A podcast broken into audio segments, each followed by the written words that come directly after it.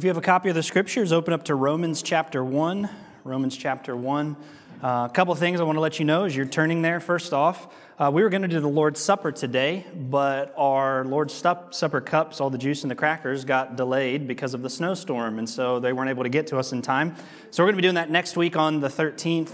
Um, it'll really tie into the passage we're going to be looking at in Romans next week. And so if you were uh, planning on that today, my apologies. And then, second to that, after service today, right here in the worship center in our center section, we have a VBS informational meeting. And so we have VBS coming up this July, first time we've ever done VBS in the history of our church, which is very exciting.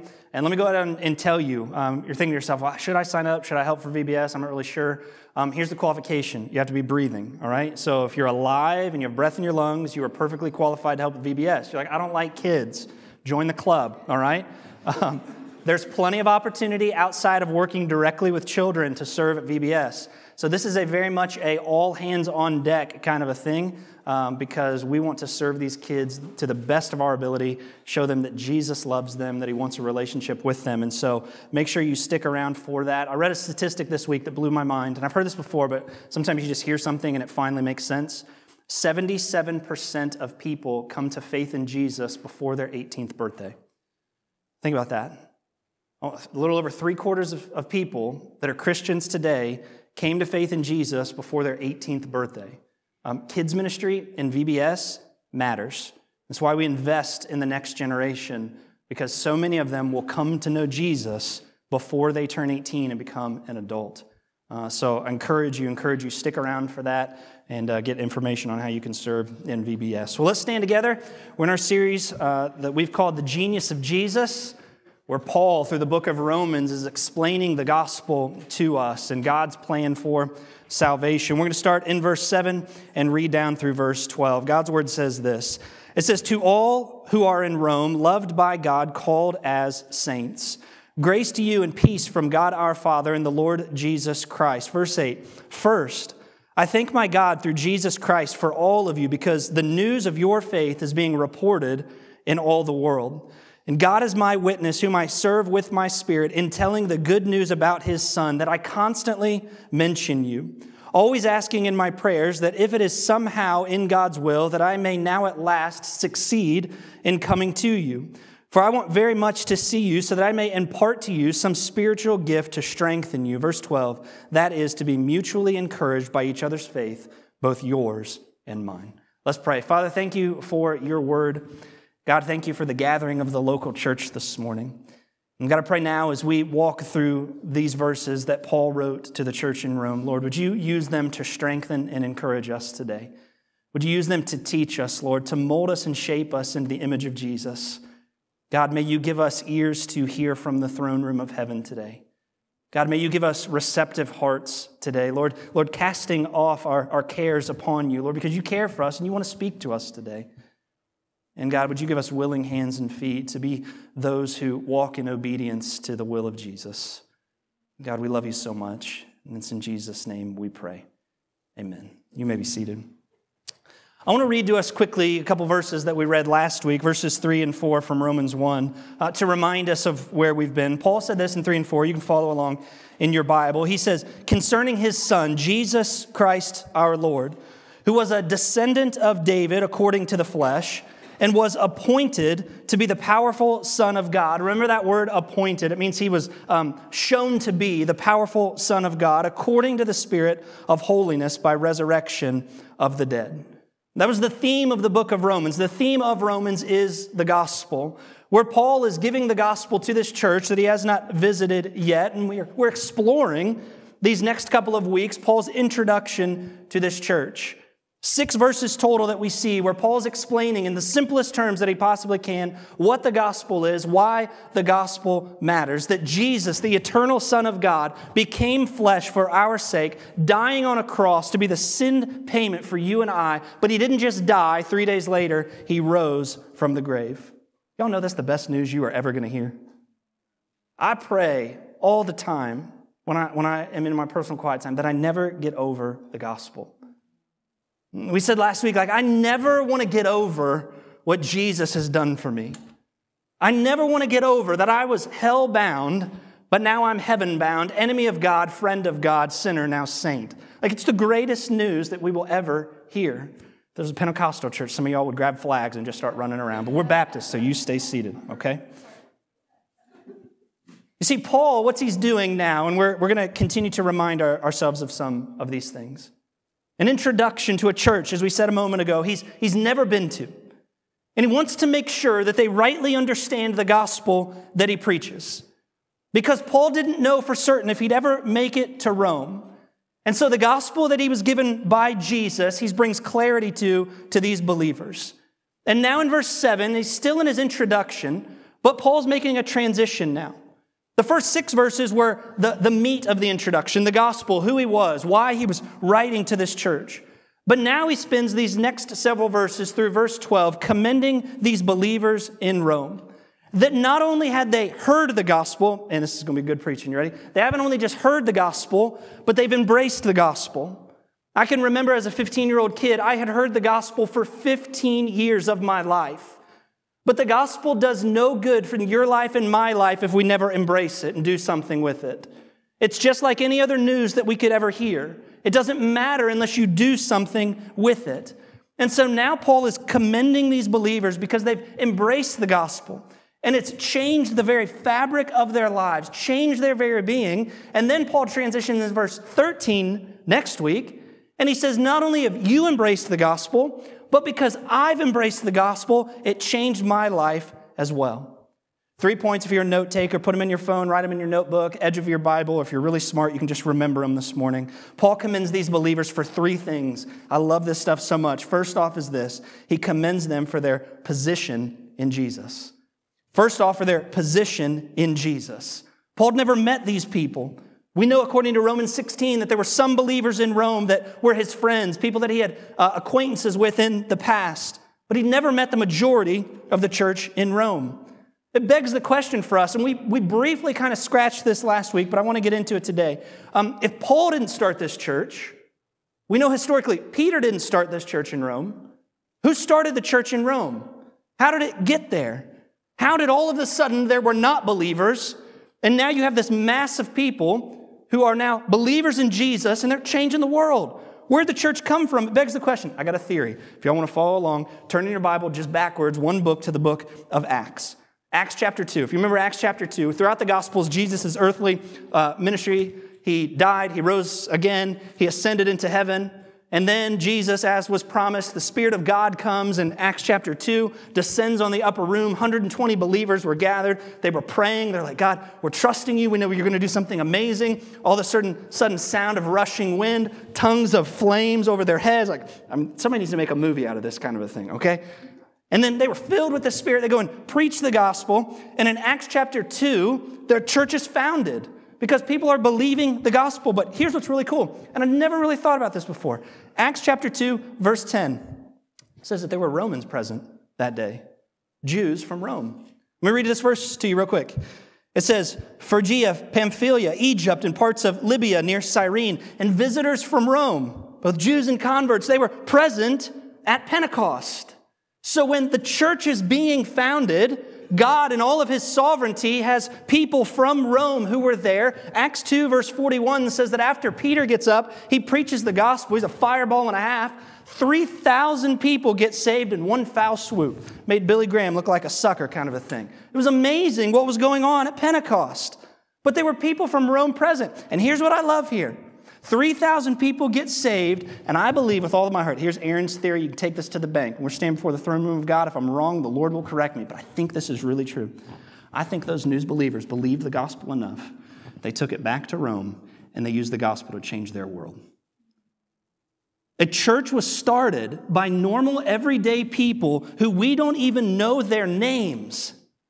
Paul didn't start the church. Wasn't Peter, wasn't John, wasn't Philip, wasn't Andrew, was none of those guys. It was normal, everyday people who believed the gospel enough and they were going to let it be used, let them be used by Jesus to change their corner of the world. They believed the gospel enough. Despite what it would cost them, friends, don't miss this. Again, Rome was the pagan center of the world at the time. Like, if you wanted to know what paganism was about, you would go to Rome.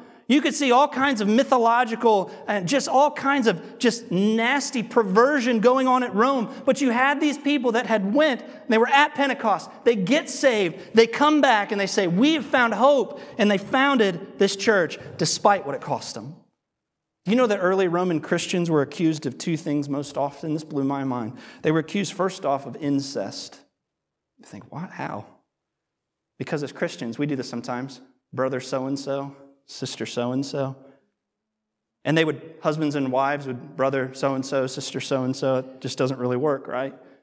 And so those in Rome, non believers, pagans, would accuse these people of being incestual. Man, we don't want to follow their God. They, they engage in all kinds of perversion. Like, what are you doing? The Romans said, no, no, no, we don't care. We're going to preach Jesus because that's not true. They were accused of cannibalism. How the heck were they accused of cannibalism? Uh, remember the Lord's Supper we're going to celebrate next week? Eating of the body symbolically, drinking of the blood symbolically. If you're not in the inside of the church and the Spirit of God doesn't reside in you, I'm just going to throw this out there. It's a little weird. And the Romans were like, those people are gathering in groups and they're worshiping a God that they can't see, and they're eating and drinking blood, and they're calling one another brother and sister. What's wrong with these people? And the Romans are stepping back, going, I don't know what y'all are saying about us, but it's not true. Can we tell you about Jesus? And God used everyday, ordinary people to found this church. The one thing that blows my mind about this church is this side of heaven, we will likely never know the names of the men and women that got this thing started, but Jesus sure does. I love that so much. And so Paul now is commending these people, most of whom he's never met, for their position in Jesus. And notice what he says about them. Verse 7, circle the three words loved by God. I love that phrase. The, Romans had experienced the, the love of God that was shown to us through the sacrifice of Jesus on the cross. And Paul says, now, because you're loved by God, you have a new title, saint. Uh, look again at that verse. To all who are in Rome, loved by God, called as saints. In your Bible, if you, if you have the ability, right next to saints, it's a word that means the holy ones. It means the holy ones. A title given to those who not only heard the gospel, but have embraced the gospel. Now, here's what's so cool to me. You can't tell, I'm a little excited about this passage. Like, Aaron, this is just the introduction. There's a lot of cool stuff in the introduction. Don't skim over this. Do you know that apart from Jesus, the scriptures are abundantly clear that apart from Jesus, your title and your identity is not saint. You know what it is apart from Jesus? Enemy. Enemy of God. Apart from Jesus, that's who you are. That is your primary identity. It's not your vocation, it's not where you live, it's none of those things. Your primary identity, apart from Jesus, is enemy. So, Aaron, why does that excite you? I'm going to tell you here in just a second. I'm going to show you a verse, Romans 5, verse 10. For if, ready for it, is our identity apart from Jesus, while we were enemies. Apart from Jesus, we are enemies. But Paul reminds us in this one simple verse in this introduction that because of the gospel, my identity changes. My primary identity is not enemy of God anymore. When Paul was on the Damascus Road in the book of Acts, he was a enemy of God. Those in Acts chapter 2, before they heard the message that Paul preached and they embraced it, they were enemies of God. But because of the gospel, we now see in Paul's life, he was not an enemy of God anymore, he was a saint. Those in Acts 2:41 that accepted Peter's message, they're no longer enemies of God, they're now saints. And Paul's reminding them, Romans, your identity has changed. You're no longer an enemy of God, but because of the gospel that I preached to you in verses 1 through 6, you are now a saint. All right, begs the question y'all, have we experienced that identity change? Have you embraced the gospel in your life so that you let the gospel identify you? I am so tired of people letting other things identify who they are. If you are a child of God, your primary identity is Jesus. And the means of that identity is the gospel. You are none of the other things that you try to allow yourself to identify with or what other people may try to put labels on you. No, no, no. You are a saint because of the gospel. And so Paul commends these believers in the very beginning because of their position in Jesus. They went from enemies to now saints. Then in, in verse 7, he gives them two little familiar Greek and Hebrew phrases. There's not, not a ton here that we need to digest, but let me, let me just cover these real quick. He says first to him, grace to you. And then the second little greeting there, he says, Peace from God, our Father and our Lord Jesus Christ. Two little side notes in that. Again, because of the gospel, we can experience the grace that God offers and we experience the peace that God offers. That's all I'm going to say about that. Point number two. So, first off, Paul commends their position in Jesus to these believers. Then, verse number 80 transitions. Now he's commending them for their, their witness in Jesus, their witness for Jesus. Look at verse 8 again. Paul says, First, I, I thank my God through Jesus Christ for all of you, because the news of your faith is being reported in all of the world. You know, Paul, he's starting off here and he's expressing gratitude for these believers. Side note, of all the letters that Paul wrote to different churches, do you remember the one church where he did not thank God for them? We spent 20 weeks in this book, so hopefully somebody knows it. Galatians. If you remember, Galatians was the one book that Paul wrote to, and he does not thank God for them. He actually kind of pronounces judgment upon them. He's like, Y'all are messed up, and you need to figure this stuff out, because if you don't, goodness, but these people, these Romans, Paul expresses deep gratitude. And then look at verse 8. Circle the three words, all of you, not some of you. Paul says this entire community of believers was known for their faith. To the point, he says in verse 8, that the news of your faith is being reported in the entire world, and all the world, likely meaning the, the Roman Empire. Paul says people are talking about the message that you're spreading. You guys are bought into what Jesus has done in your life and you're telling other people about it. Your reputa- reputation precedes you. What you're teaching is spreading. Your city is being impacted because of you guys. Paul gave a similar encouragement if you want to turn there quick. You don't have to, but to the Thessalonians. 1 Thessalonians chapter 1 verse 8. He said, For the word of the Lord rang out from you. It's similar language that he's using there. Your faith is being heard in all the world. The, the word of the Lord is ringing out from you, not only in Macedonia and Achaia, but in every place that your faith has gone out. Paul's commending the Thessalonians and he commends the Romans for the same thing that the gospel you've embraced is now ringing out from you, and it's making a difference because you actually believe it. People are hearing about what you're doing and what you're saying. When I, I read this verse this week, it brought back some terrible memories to uh, early 2019 when we approached our church and we said, We got a really cool idea. Let's host an Easter egg hunt. if you weren't with us back then, just to let you know, we originally were going to give away 15,000 Easter eggs at a park next to the school where our church used to be. Um, that transitioned to 17,500 eggs. That morning, I just have to recount this for those of you that weren't there. We had people in costumes. It was a great day. We had the fields all set up. We were so excited. I can remember it was about five minutes before the event. Pastor Joe and myself were standing over there. I looked at him, and there was maybe, maybe 60, 70 people. There wasn't very many people there. And I looked at him and I said, Man, this sure was a bust. What a bummer. Nobody showed up.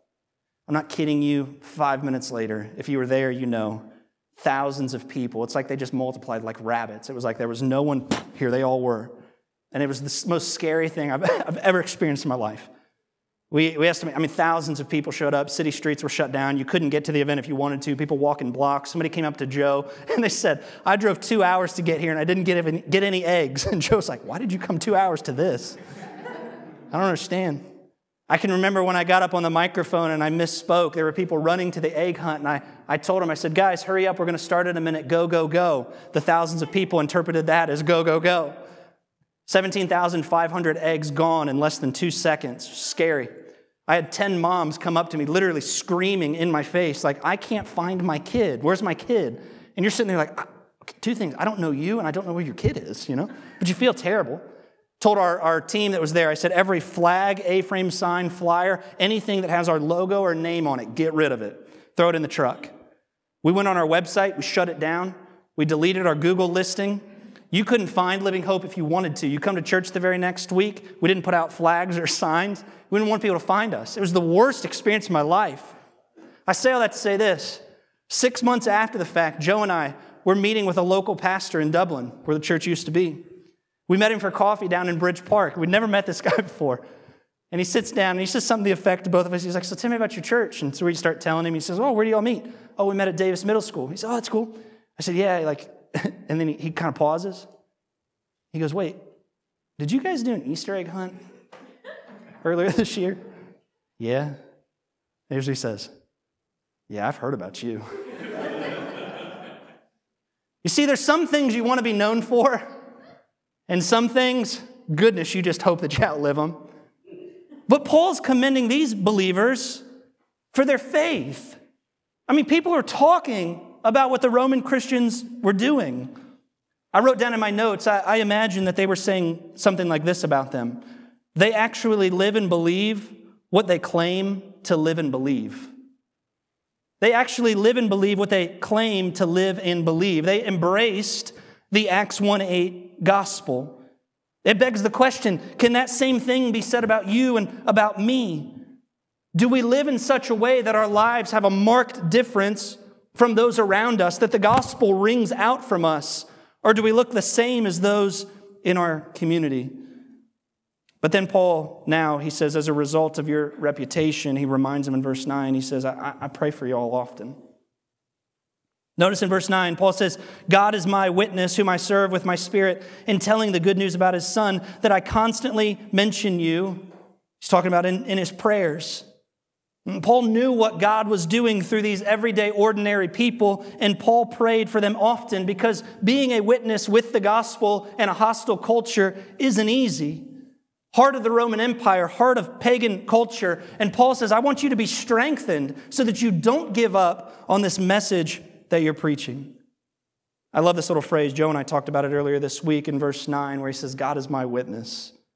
I would circle that in my Bible too. That's the equivalent. The only way I can describe it, I'm a father of two girls under 10. The only way I can describe it is Paul's making a pinky promise with them. At our house, if our girls, like if yesterday, Sophia wanted to watch a movie, Colby wanted to play Barbies, so they compromised. And Colby looked at her, she said, We'll watch your movie, but you have to play Barbies with me after. And Sophia said, I'll do that. And the next words out of uh, Colby's mouth, pinky promise. So they pinky promise. And then Colby says, Now cross it. I'd never heard that before where you take both arms and you pinky promise both hands, apparently. And that really solidifies the deal. Like, we're in at this point. When I, was, when I was a kid, it was pinky promise and then you kissed your hand. That's how you sealed it. But what's Paul doing here? He's, he's pinky promising with them. Because he tells these believers, um, I'm praying for you, and I'm actually praying for you. Like, I'm not lying to you when I say, like, I pray for you often. Paul didn't just say, I'll pray for you. He says, No, for real, like I really am praying for you. Side note Do we really pray for one another? I'll first want to raise my hand. I do pray for y'all often. I write your names down and I pray for you very often. But how often do we, passing in a hallway, someone says, Oh, this is going on in my family. I have this work situation. What do we say? Oh, man, I'll pray for you and then we don't. I'll pray for you, and then we don't actually pray for him. it just got my brain kind of going a couple directions. I mean, Paul prays for this church. How often do we pray for our church? I mean, do we regularly pray for the ministry of what God's doing here? How often do we pray for the reputation of our church? I want our church to have a reputation like the Romans. I want our church to have a reputation like the Thessalonians, that your faith is, is ringing out. How often do we pray that the faith of the believers in living hope would overflow from them? How often do we pray that the believers in this church would not grow weary, as John preached a few weeks ago, not grow weary in doing good? Because in due time we will reap a harvest, whether this side of heaven or the next, that we remain strong. Let's add a few more here. How often do we pray for the unity of our church, the health of our church, the pastors of our church, the volunteers of our church, the finances of our church? How often do we pray for our church? I know in my heart, the Lord convicts me of this often. If I prayed half as much as I grumbled about this place, gosh, God could do a lot here. Charles Spurgeon put it this way. I read this quote this week and it convicted me. He's, y'all ready? Just be ready. He said, Some churches would prosper better if some of you remembered them in prayer a lot more. We got to pray for our church. So Paul says that he commends them for their position, they're saints. He commends them for their witness. Their faith is being told in all the Roman Empire. And then lastly, he commends them and he desires, he says, their fellowship in Jesus. You see it in verse 9, the first part, Paul was praying for the church specifically. And now in verse 10, Paul isn't referencing anymore these prayers that he was praying for them. Rather, Paul says, Now I'm praying for myself, actually, in regards to you. I'm praying for the opportunity to come to Rome because he hadn't been there yet. And, and here's what I love Paul was not praying, I want to go to Rome for your benefit. Look at verse 11 with me. Paul says, I very much want to see you. He wants to go see what God's doing here so that I may impart to you some spiritual gifts to strengthen you. You see, Paul could have very easily said, You know what? I'm going to go to Rome. I'm an apostle. I'm going to come. I'm going to preach the gospel. I'm going to correct all your theology. Uh, I'm just going to come in there, set things straight, exert my authority, and then I'll head out. That, that's not what Paul does. Paul says, No, no, no. I'm going to use my spiritual giftedness to come to encourage you to strengthen you, but my desire is reciprocal fellowship. Look at verse 12 in your Bible. That is, actually, I'm going to start back in verse 11. Very much I want to see you so that I can impart to you a spiritual gift to strengthen you. Then, verse 12, to be mutually encouraged by each other's faith. I brought an illustration this morning. I don't. Seth brought out the balloon like a month ago. If y'all remember, so he just kind of held it up and shook it. I thought that was cool. So I brought my own illustration this morning. I want to remind us of something in this verse. I think Paul gives us this illustration here. This is so important. Um, the local church isn't for us. You on the same page here? This church doesn't exist for you, it exists for the person next to you. What Paul reminds us here is he says, I, I want to impart a spiritual gift to you. That what God has given me these spiritual gifts that Jesus gives us, we, we see these throughout Paul's letters, they're not meant for us. No spiritual gift in the Bible is for one's own personal benefit. It's always for the person sitting next to you in the local church, every time. So here's how Paul wants to, to deal with the Romans, and this is, I, I hope this will help you this morning. Sometimes we, we hear this I come to church because I need to be filled up. I come to be filled. I need to, I need to, I can't serve because I got to be filled. I got to be filled up. I got to come hear the Bible preached so I can be filled. It's not how it works. Did you know? Congratulations, you can thank the printing press for this, that you have a Bible in your own hands. Wow. And we have the ability, as Jesus followers, throughout the week to open that Bible on our own. And we have resources available to us to help us understand that scripture. Why? So, this, the Spirit of God, can fill us up. If you only depend on an hour long church service every week to fill you up, you're going to be sorely disappointed in your Christian walk because it doesn't work that way. So then here's what we do you got this person that they get filled up by the Spirit of God, this person throughout the week, they're reading their Bible, they're listening to Christian music, whatever it is. Then we come to church. And this person has the spiritual gift of encouragement. This person had a pretty terrible week. So, what does this person do? They fill them up, encourage them. This person over here, man, they just didn't get a lot of time in the scriptures this week. Life got busy, she wasn't there. Well, this person just happens to be able to be sitting in the service that day under the preaching of God's word. So we fill them up. Then you got this person over here. They're one of the sound people, so they probably didn't read their Bible at all that week. Just teasing. Love you guys. And man, they're just, they're rough. Life's falling apart. It was a hectic, hectic week. Work was terrible. Well, this person over here, man, their spiritual gift is prayer. So they pull them aside and they pray with them. And they pray with them. And they pray with them. You see, the goal of your Christian experience, involvement in the local church, is not to leave this way, it's to leave this way. Jesus saved us for our mutual encouragement, not to come and just get filled. Again, the expectation should not be I come to church so the pastors can pour into me. No, we are the body of Christ. God just has put the pastors in a position to help facilitate and to guide and to care for that body. But the body has all been gifted in different ways in different ways by the Spirit of God. And we're here to encourage one another and pour ourselves out into one another. That's what we're called to do.